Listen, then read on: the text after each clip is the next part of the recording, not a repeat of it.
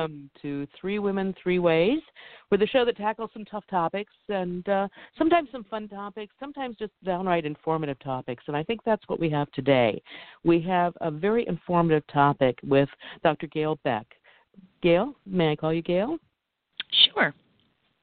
Okay, thank you for joining us. Again, you've been a guest on our show before, and uh, I, I, appreciate it so much. And we decided at that point that you were going to come back and talk about a subject near and dear to my heart, which is the emotional and mental health consequences of interpersonal violence, inter- intimate partner violence, as they pertain to the workplace.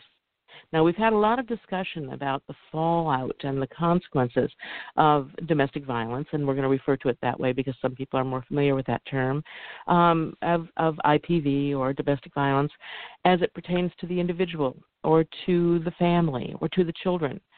But rarely do we talk about the fallout when it comes to the survivor or the victim's role in the workplace and what it means in the workplace.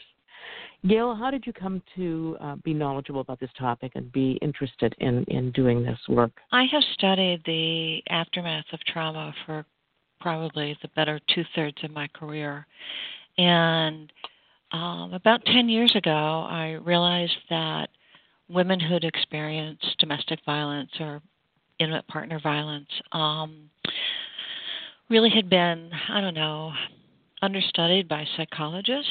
Um, and not really recognized as trauma survivors um, in sort of the larger scientific literature. And so I started um, taking a look at mental health consequences of IPV exposure or exposure to intimate partner violence, and was really um, initially was really shocked at the super broadband effect that intimate partner violence has on women.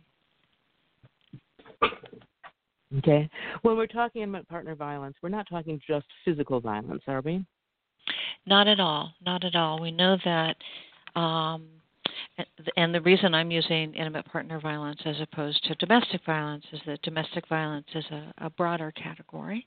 Um, mm-hmm. So domestic violence can uh, refer to violence and abuse that's um, experienced at the hands of somebody, typically somebody that you live with. So that could be your parents or sibling or you know, depending upon how many extended family members you're living with, it could be someone other than a romantic partner. When we're talking about intimate partner violence and abuse, we typically are talking about physical violence, which is what most people associate with IPV, but we're also talking about psychological abuse and sexual harm so, psychological abuse is often thought of as um, exerting domination and intent to control someone. So, you know, recording um, how long it takes her to get home from work, and if she takes an extra five minutes accusing her of, um, you know, cheating on you or something like that. Um, psychological abuse also can include um, threats um, usually, these are threats to harm the person or someone in the person's family. Um, and as well, the other sort of typical thing that we hear about is um, running down. You know, you're fat and ugly, and no one would want you. So it's psychological abuse, physical abuse, and sexual harm that we're talking about in this umbrella of IPV. Okay. All right, and certainly uh, we're familiar with some of those those behaviors. I mean, we've talked a lot on this show with a number of experts about the behaviors that go into intimate partner violence. I prefer to use the term intimate partner abuse, but nobody in the industry has asked me what I prefer.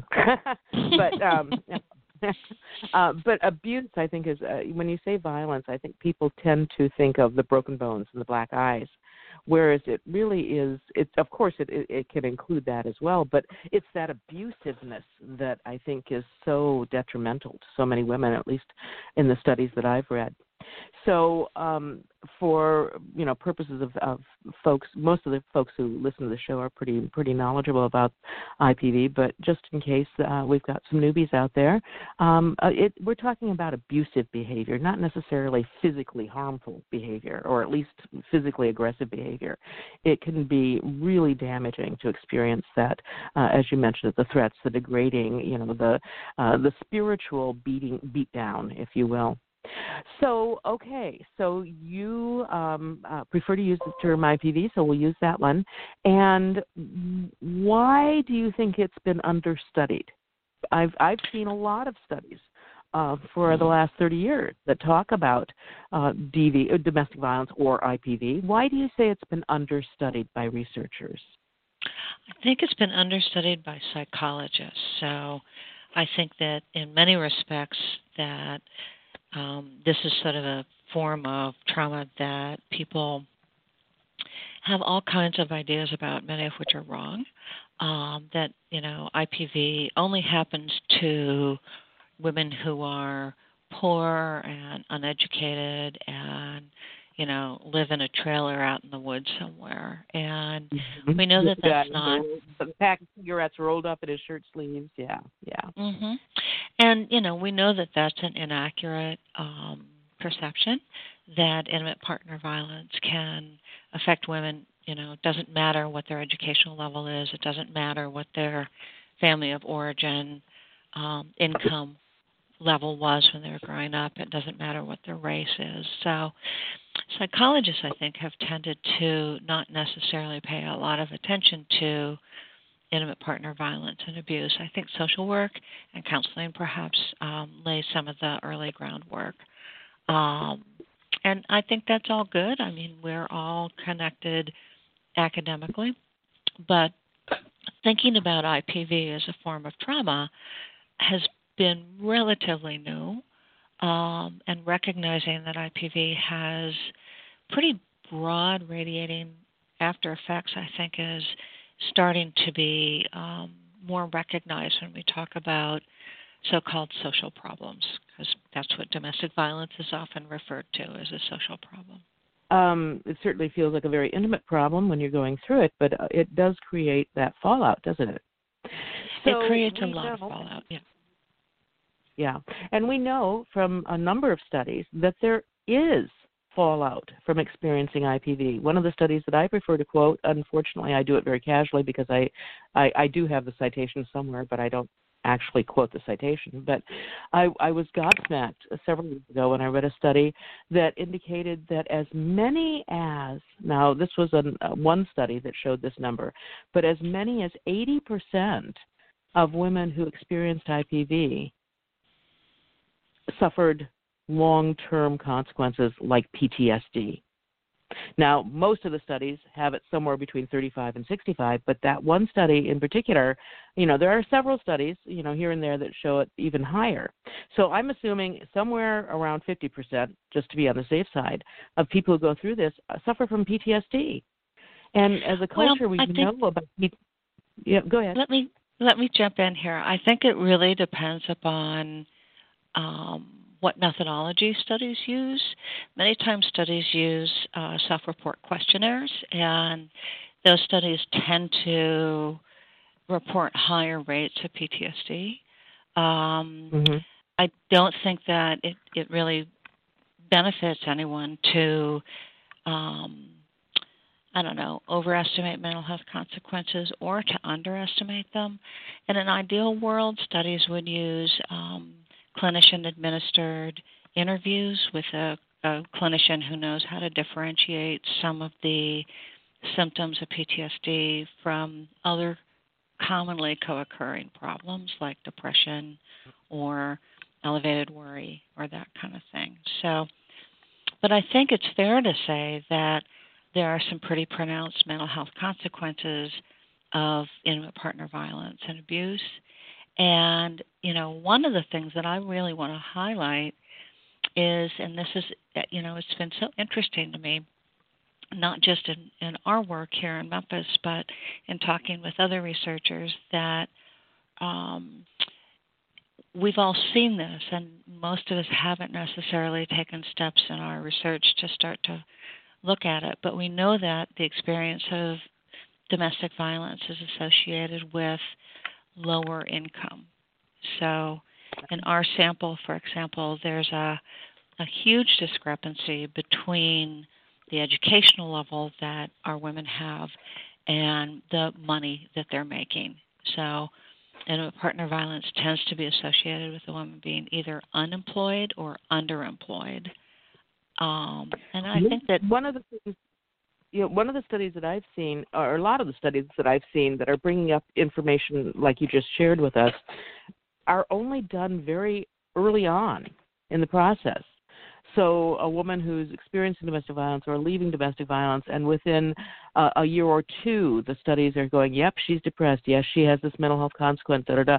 I haven't seen any studies, or I haven't seen very many studies that say, well, here's this woman 10 years down the road, and she's still experiencing this. Right. One of the things that I think is important, and you're absolutely right, we need to get kind of a better understanding of the trajectory of what happens um, as a woman moves out of a violent relationship, an abusive relationship, and sort of what what the typical trajectory is. But those are called longitudinal studies, and they tend to be very expensive to do. Um, we know that, like, if you do cross sectional work, which is what I do, so you take people wherever they are, um, that our rates of mental health issues are not dependent upon the amount of elapsed time that a woman's been away from an abusive romantic partner. So there's some mental health conditions that once they sort of set up shop, once once they develop, tend not to just go away on their own. Um, and so I think that, you know, in a perfect world, somebody would land a really big grant and follow people over time. Um, and I think that obviously you know, to do that, we would have to keep pretty good track of use of various resources, um, shelters, and um, community resources, and vocational training, and those kinds of things. Um, but to my knowledge, no one has funded a 10 year grant like that. Yeah. Well, and in your and and that's what we need, I think. I think that's what we need uh, because the anecdotal evidence is there. I mean, uh, so many women 10, 15, 20, 25 years out are still reeling and it has shaped their lives what they the experience that they went through.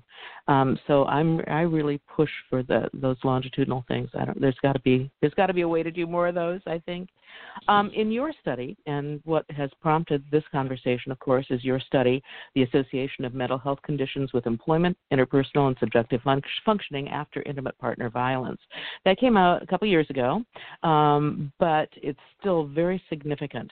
Um, and in your study, um, you describe uh, major depression and PTSD as the major fallout.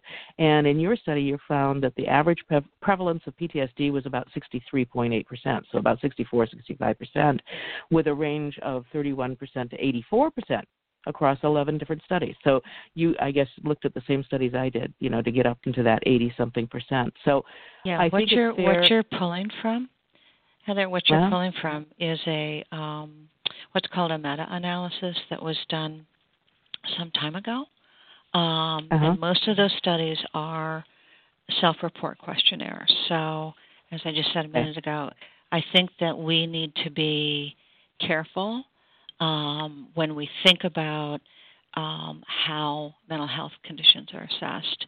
Um, you know, I think that there's a whole array of issues that um, happen for intimate partner violence survivors, and mental health conditions are but one of those things. Um, mm-hmm. So, you know, we didn't find that rate of PTSD using clinician um, interviews. Our rates are around 28 to 29 percent, generally speaking.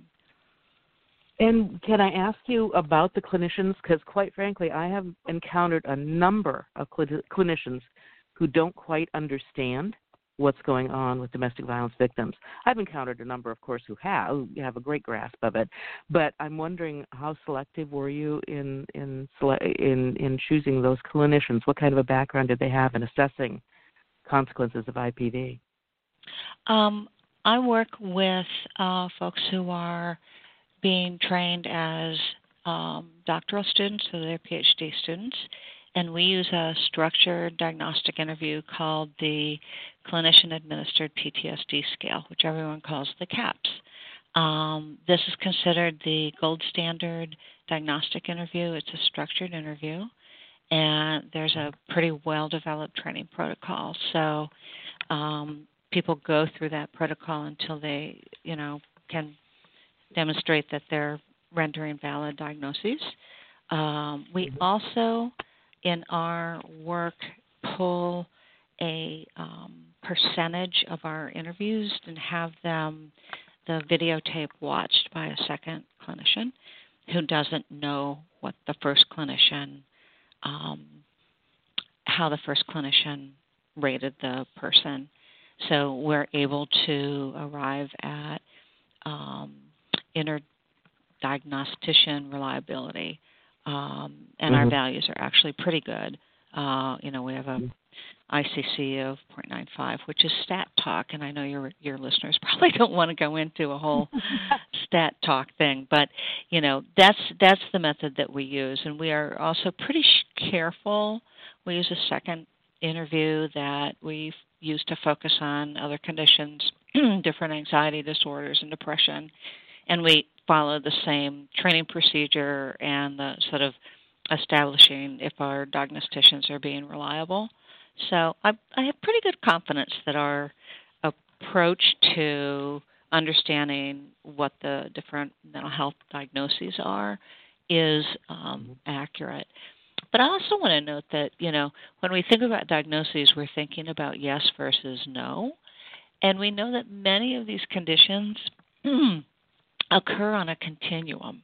So you can be one or two symptoms short of meeting the diagnostic criteria, but that doesn't mean that you're not struggling with that condition. You're struggling with a high level of what we call subsyndromal problems with that with that condition. And so when we start to think about conditions sort of as um, on a continuum as opposed to a yes no, I think we start to see different sorts of findings. And that's one of the things that we did in this particular study that you mentioned a minute ago. Okay. All right. So now we've laid our bed for you know um, the the prevalence or the frequency of um, some mental health issues for survivors of IPV. But what are some of the others? We talked a little bit here about PTSD and depression, but aren't there others? There are others. Um, one condition that I think has generally been understudied in the trauma literature is something called generalized anxiety disorder. And generalized anxiety disorder is characterized by elevated levels of worry, which the person perceives to be um, uncontrollable. So they tend to worry a lot. They may have trouble falling asleep because their head's really busy.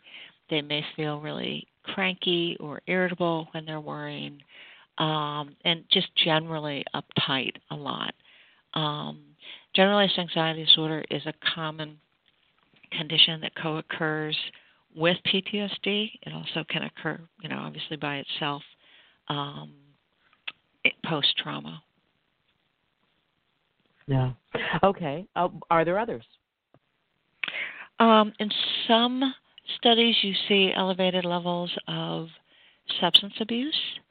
Um, and you know, one of the things that's interesting to me, um, I've been working with my research clinic for the last 10 years, and when we first started, we did not see a lot of um, we saw a lot of alcohol misuse, but we did not see a lot of um, other kinds of substances being misused. And we started to, probably in the last two years, we've started to see women who come in who are using opioids or crack or other kinds of substances. So it's entirely possible that substance use over time has just ticked up in our culture or ticked up in the women that we are recruiting and mm-hmm. working with.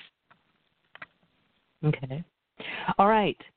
So um, the, we're talking about uh, let's let's talking about the the big three: the depression, PTSD, and uh, GAD.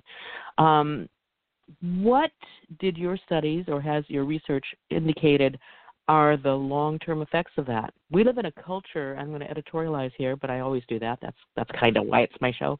Um, but we uh, to um, be we're really super saturated, empathetic for about ten minutes, and then we expect you to think positive thoughts and move on. Does that make sense? Um, I, I think you've captured it. Yeah. yeah, I mean, we just jump through hoops to let you know how empathetic and sorry we are for you for for that ten minutes. But then, come on, there's something wrong with you, and you're and if you're if you can't shake it off, then you know you're just bringing it on yourself because you're focusing on the negative. If you just focus on the positive, you know. Um, how does that kind of an attitude and I, and I don't know whether other cultures do the same thing but i i know that our culture does and how does that impact these the the progression of these mental health consequences um, I don't know of any research on that, but I do know that women who've experienced intimate partner violence, many of them experience very high levels of shame. Um, this is a pretty socially unacceptable uh, trauma to experience as opposed to something like, you know, a tornado or a house fire mm-hmm. or a sexual assault by a stranger, for example. So, part of what I know is that many times women are reluctant to acknowledge longstanding mental health issues, and so that there's a gap in seeking mental health services. Um, and you know there may be a seeking of services right after um, she's left the abusive relationship, but then sort of recognizing that, you know, something's wrong, I'm not feeling very well, may be sort of her own little secret for a while. I think it's important when we think about the long-term effects to sort of use a use a broad brush so that we understand that, you know, this happens and the next thing happens and the next thing happens, right? So there may be high levels of shame. The woman may be underemployed.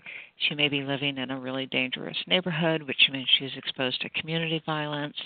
She may be struggling because there's a ongoing um, battle over child custody with her ex, right? So, mm-hmm. you know, when we take the person as a whole, there's a number of things that um, are sort of I don't know, piling on, as it were. Um, and mental health conditions are, in my head, one of the big things that piles on women. Um, mm-hmm. and as I said, often they're reluctant to seek help because they, you know, they say, well, I'm just kind of crazy. You know, he was telling me for years I was crazy, and see, here's his proof I am kind of crazy. So I'll just sort of hunker down and try to cope on my own. Mm-hmm. Well, you mentioned the, sh- the shame, and I think that you know, again, you know, speaking with a broad brush here, um, I always say we our, we we meaning our so, social group, our culture, our country. Um, we tend to put responsibility for the success or failure of a relationship squarely on the woman's shoulders. And I use for proof of that, which you won't like as an academic, but makes perfect sense to me. If you go down the magazine counter how many women's magazines have articles on how to improve your relationship, how to make him happy, how to, you know, I mean, it, they're just rampant with it. Even the ones that are uh, focused on career, et cetera, that you're you're still going to see articles on how to improve your relationship, how to make things better in, in in bed or whatever. I have never seen a Field and Stream or a GQ that had an article about that. Never once and all the times I've prowled magazines. I mean, we put the responsibility for the success and failure of a relationship squarely on the woman. So here in in the the the worst case scenario here where you're experiencing IPV, you still have that probably in you that somehow or other you couldn't make it work, or you've got people telling you it's your fault because you didn't dump him sooner because you cho- chose him or whatever. So that shame which I've never thought of as a mental health issue, but it is a huge mental health issue, isn't it? It it frames how we live lives. I think it does. I think it does. And you know, one of the things, as I said, one of the things that I was really struck by when I first started working with this population was this huge discrepancy between what a woman's educational level was and then what she was doing employment wise. Um, you know, we've seen women who have master's degrees who are making thirty thousand dollars a year, and I'm thinking, how does that work, right? How does that work? Because we know that poverty or you know not having enough money to have any real security about like what happens tomorrow um, just adds in another huge dose of stress for a woman who's trying to you know put her life back together in a in a healthy way um mm-hmm. and and so you know as much as i like to think about mental health issues i'm also aware that you know sometimes there are real concrete life stressors that in and of themselves are not mental health issues right at the mm-hmm. same time that i was starting to sort of look at the the rates of very low income and poverty in, in our samples. Um, one of my community colleagues said to me, Well, you know, you're always talking about mental health issues. Does it really make a difference?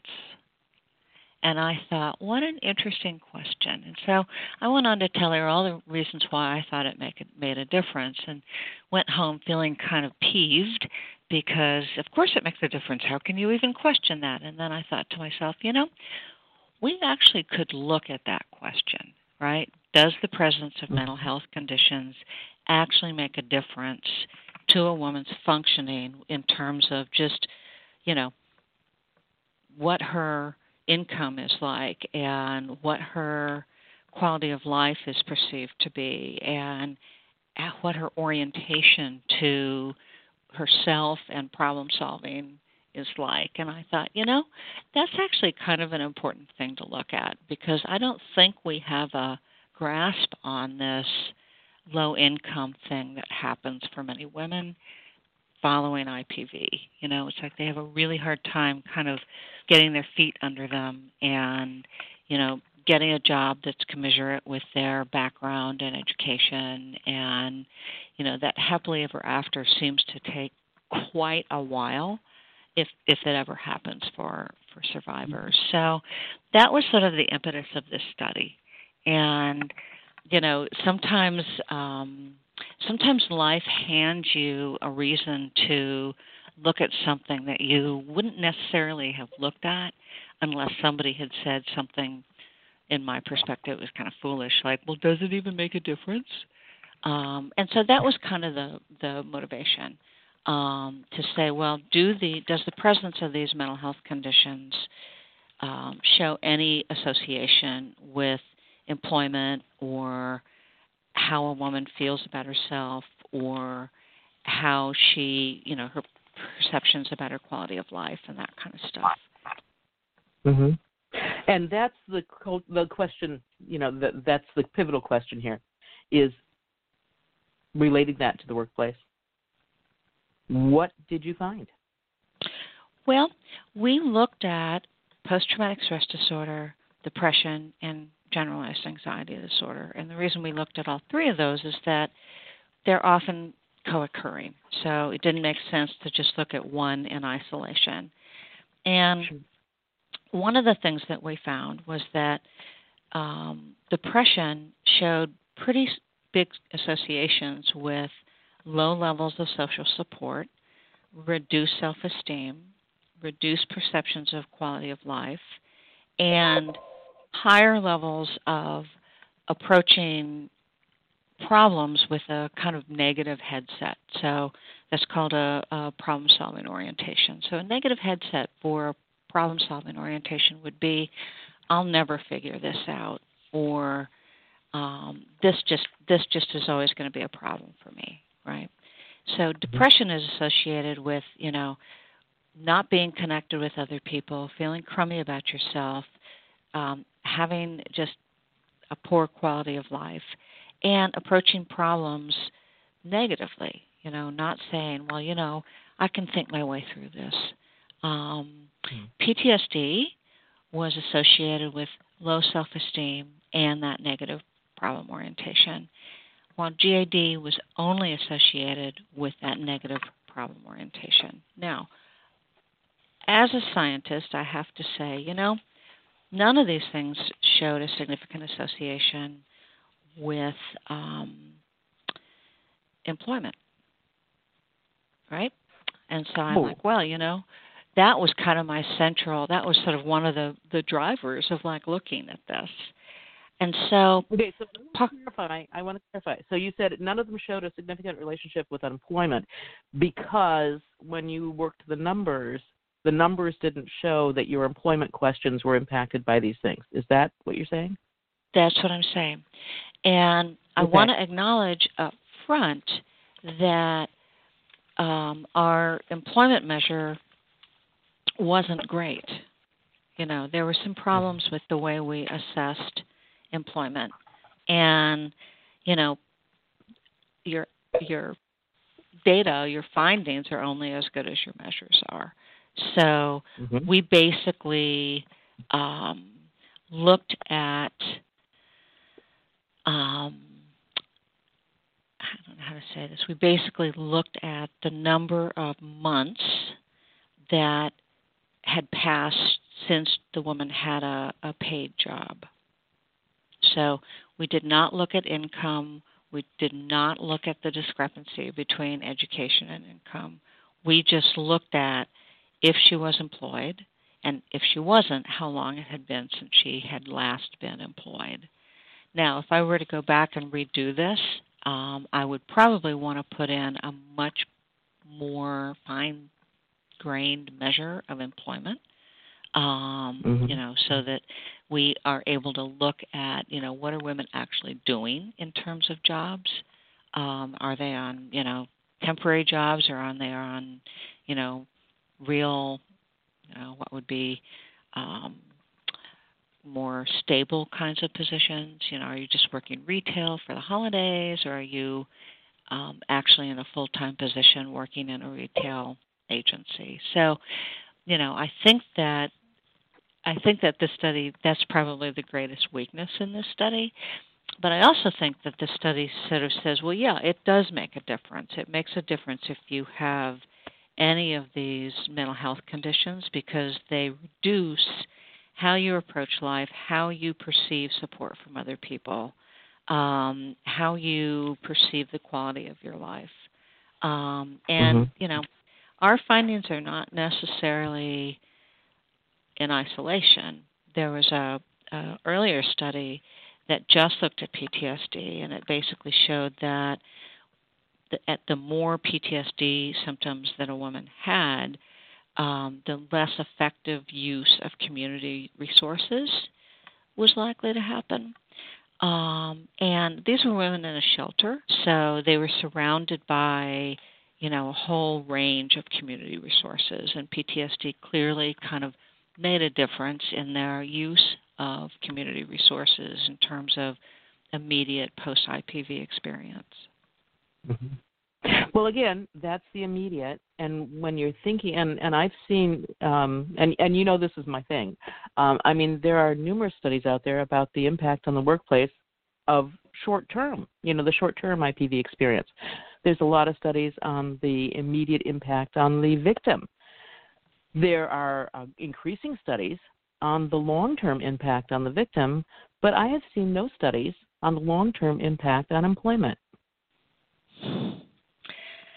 I think that that would definitely be um, an interesting thing to look at. I think that, you know, just our observation of this discrepancy between educational level and income um, mm-hmm. suggests that women, if they are working, are not working to their, what we kind of from an outside perspective would say, they're not working to their potential. I'll give you an example. We assessed a woman several years ago who has a PhD.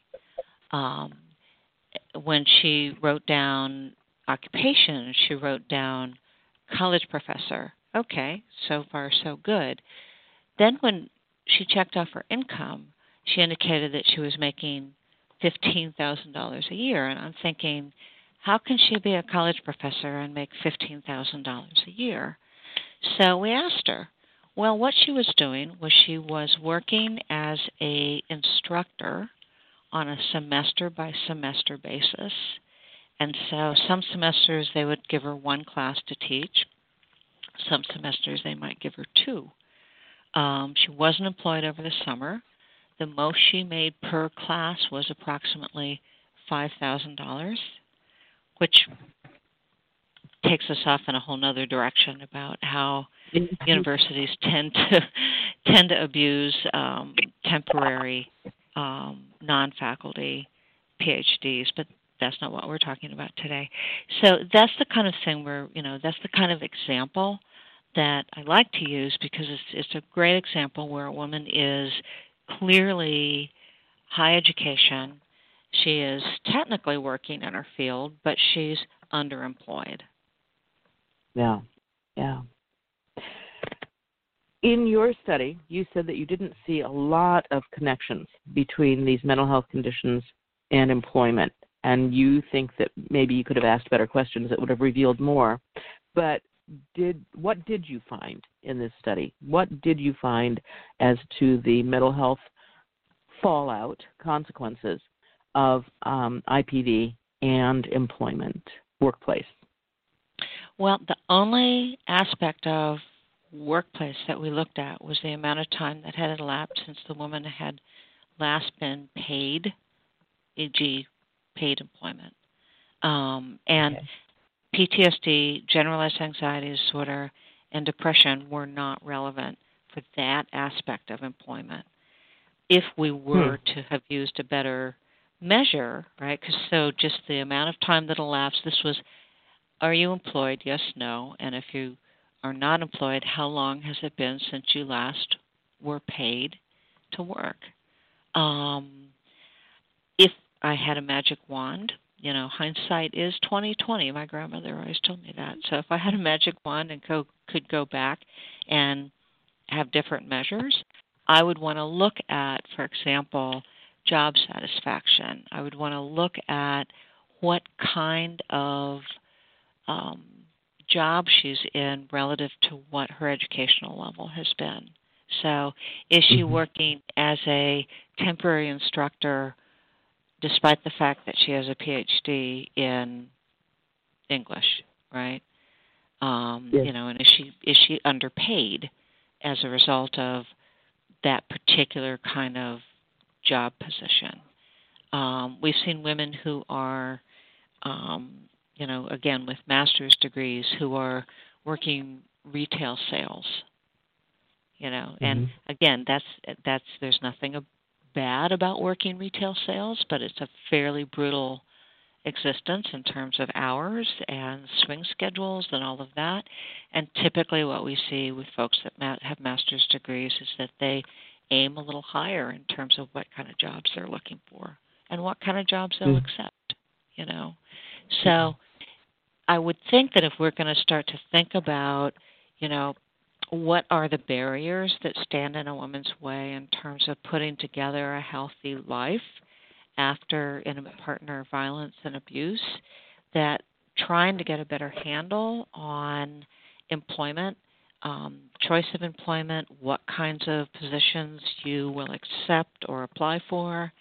Um, and I do think that, that things like shame and things like um, feeling just crappy about yourself, feeling lousy about yourself, um, do affect some of those kinds of choices. Then they affect people in a way that can have pretty long term consequences.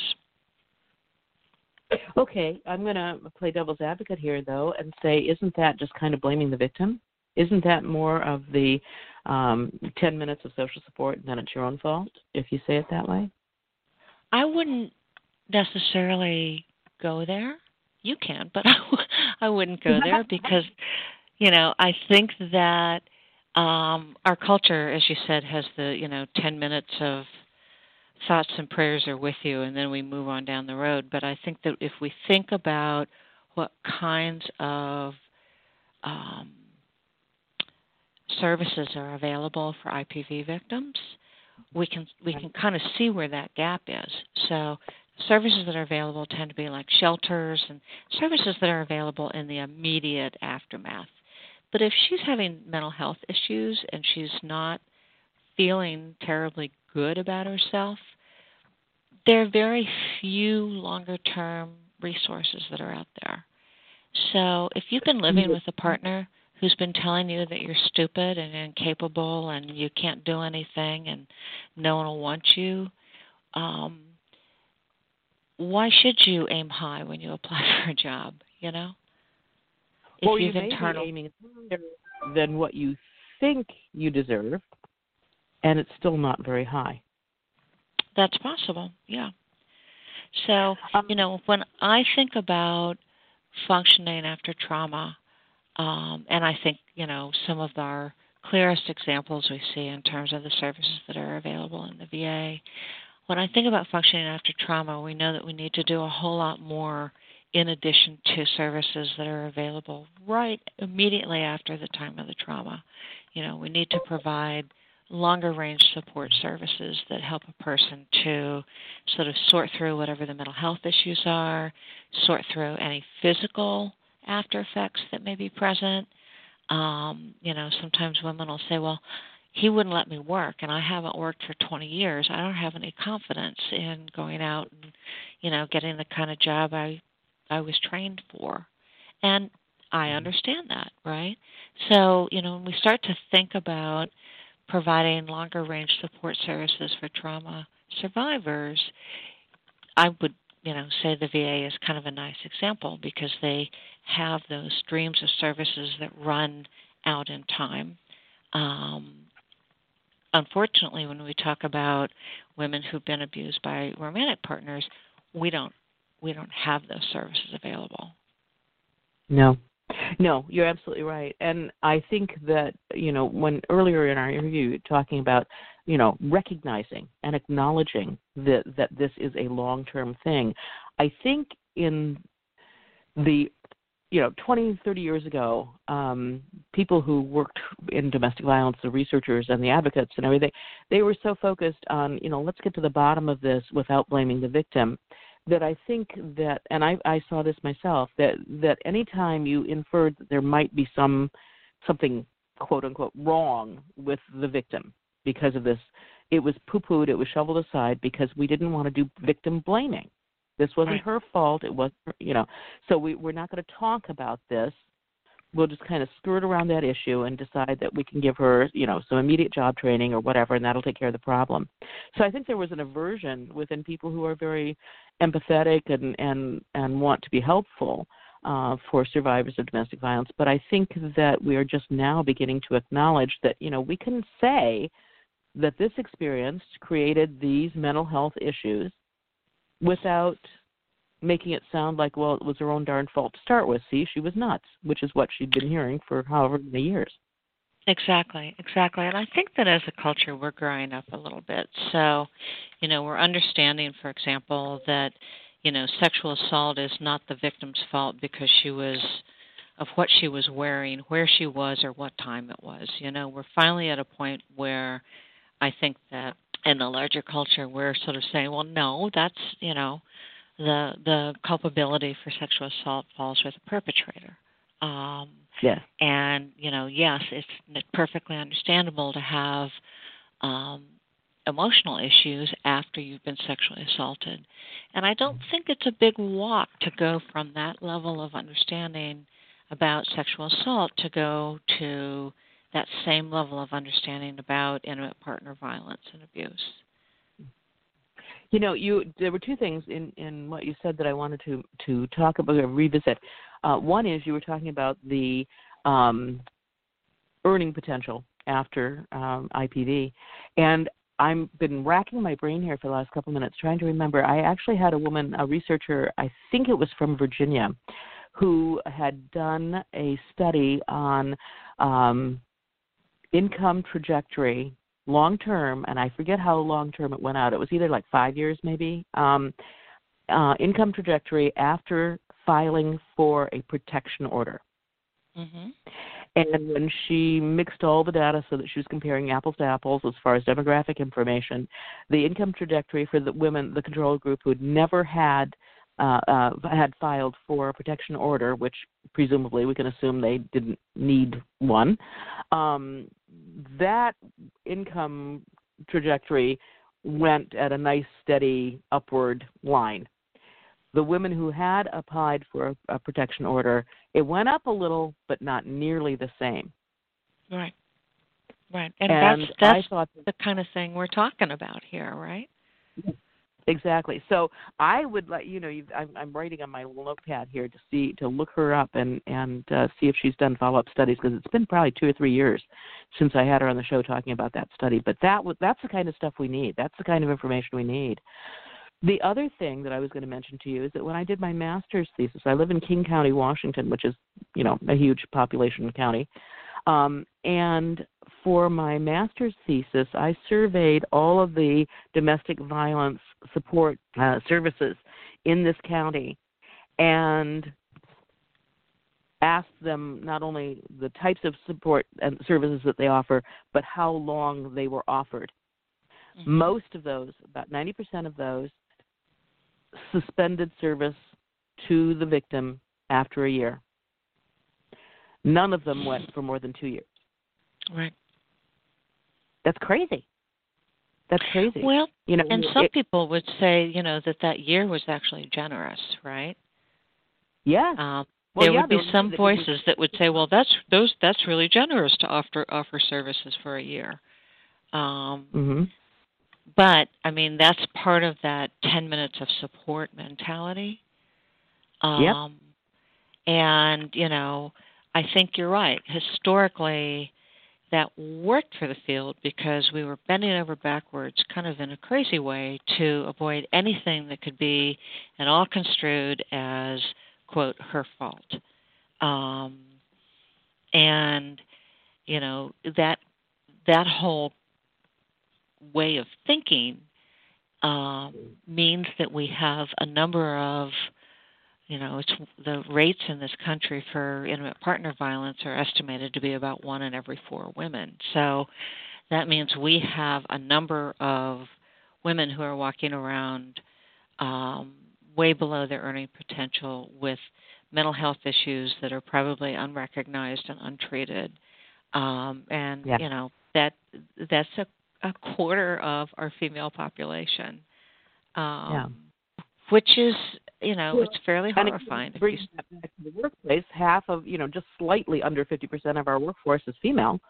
So you've Mhm. got about an eighth of the pop, what you're working, your coworkers, about an eighth of the people you work with are reeling from this.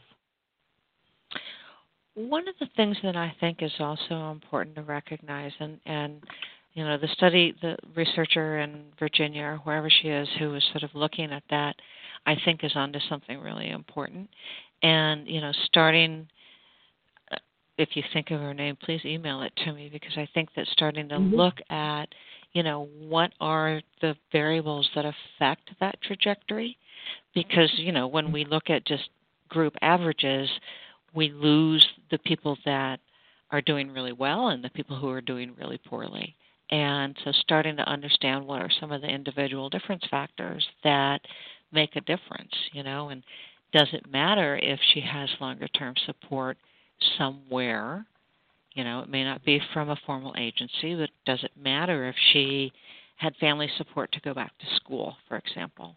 Um, does it matter if she you know, was given a, a grant um, that allowed her to to do more vocational training or finish a degree that she'd started and never had finished. You know, so Yes.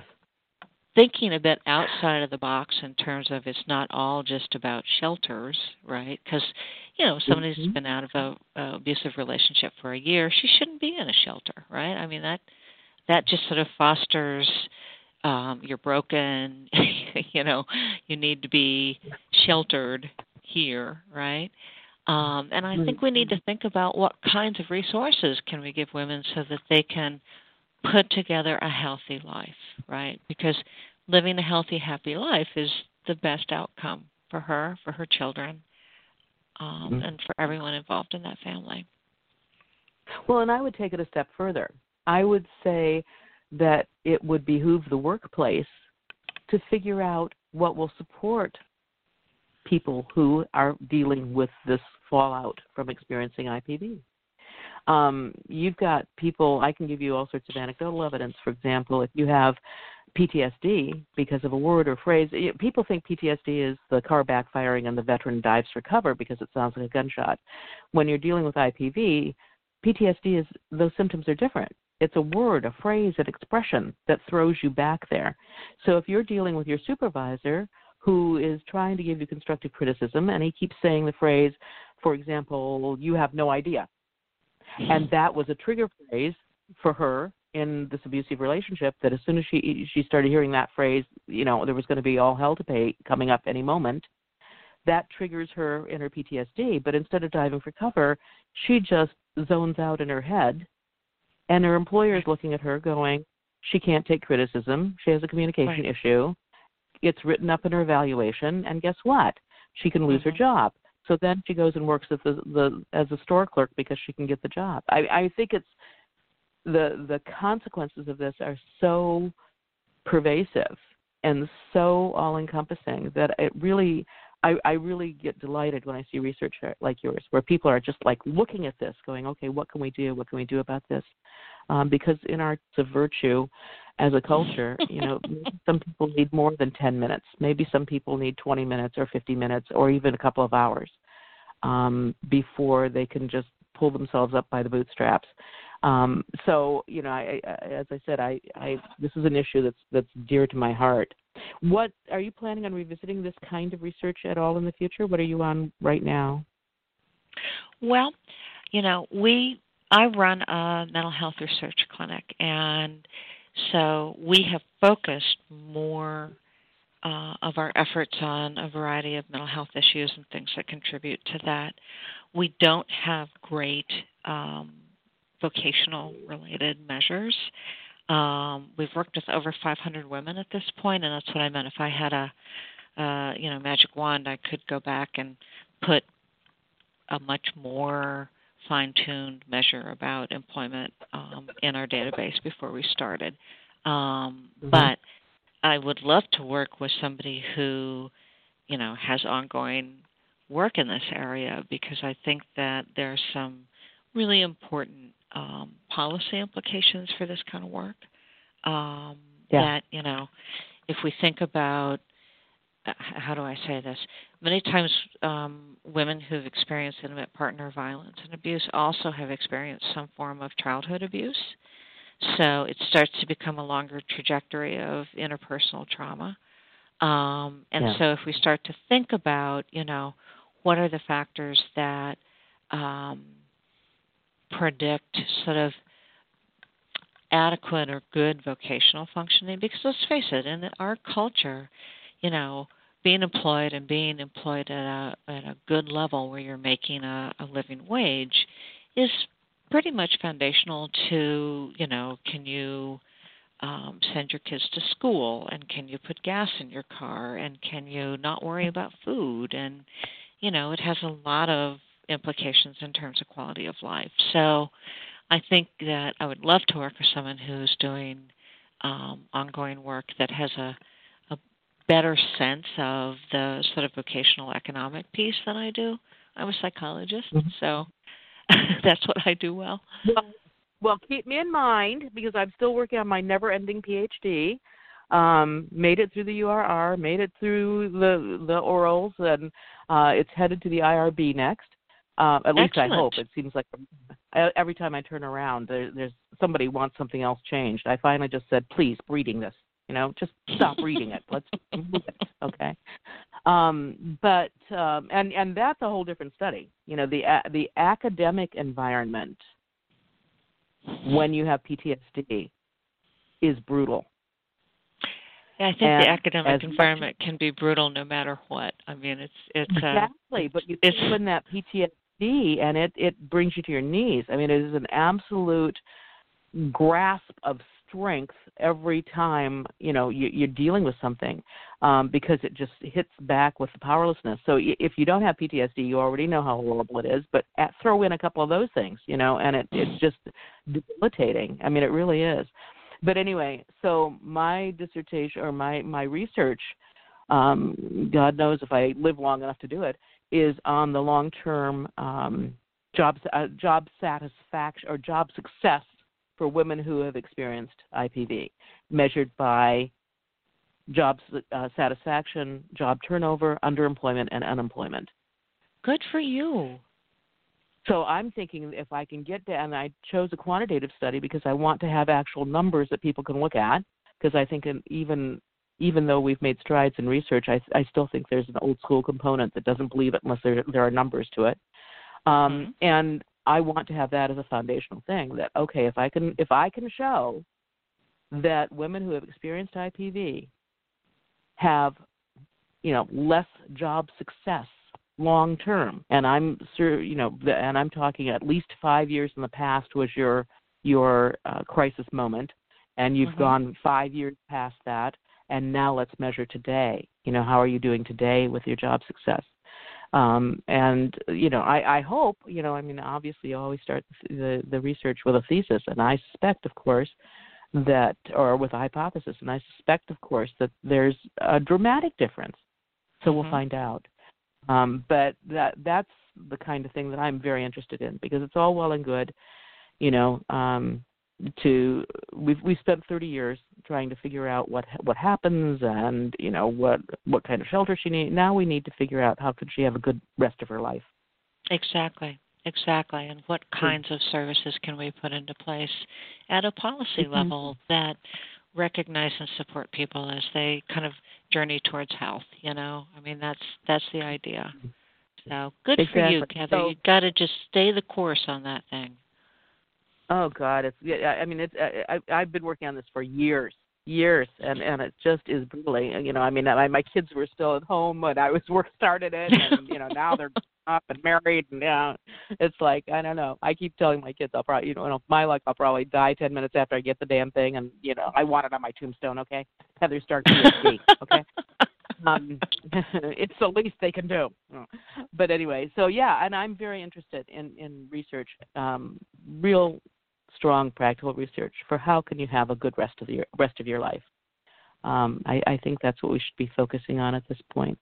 So anyway, mm-hmm. so that's me. So okay, I'll keep your phone number. I'll call you in about two years. okay. we'll, we'll, design, we'll design some research projects to help women in the workplace. Gayle, thank you. Always a pleasure to speak with you. Um, and you know, if you get other things in the pipeline, please let me know because it's fascinating to speak with you about it. Um, and did I miss anything? Did I did I fail to ask you about something that you think? No, I think we've. About? I think we've touched on a variety of things. I don't can't think of anything that you need to ask me about. Um, I okay. need to ask you how your research is going periodically, but that's just being a gentle nudge. Oh, okay. well, you know, if I can get through the IRB, the the last uh, uh, email that I got, I had I worked weeks on one paragraph in the methods section, six weeks. I finally got approval earlier earlier last week, and so she said she's going to head it, send it to the committee member and then if he gives the nod, then it's to the IRB, and then I can actually get started on this research. So I may be calling you, going, "Help me! I don't understand what I'm supposed to do here."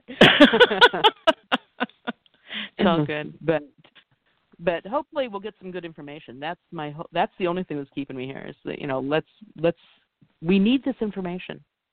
We need to look at the long term effects, and as I said, of of how we can help people live a good life after this traumatic experience that has been so pervasive. So mm-hmm. I appreciate your work.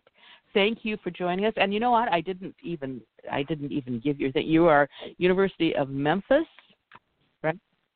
That's it.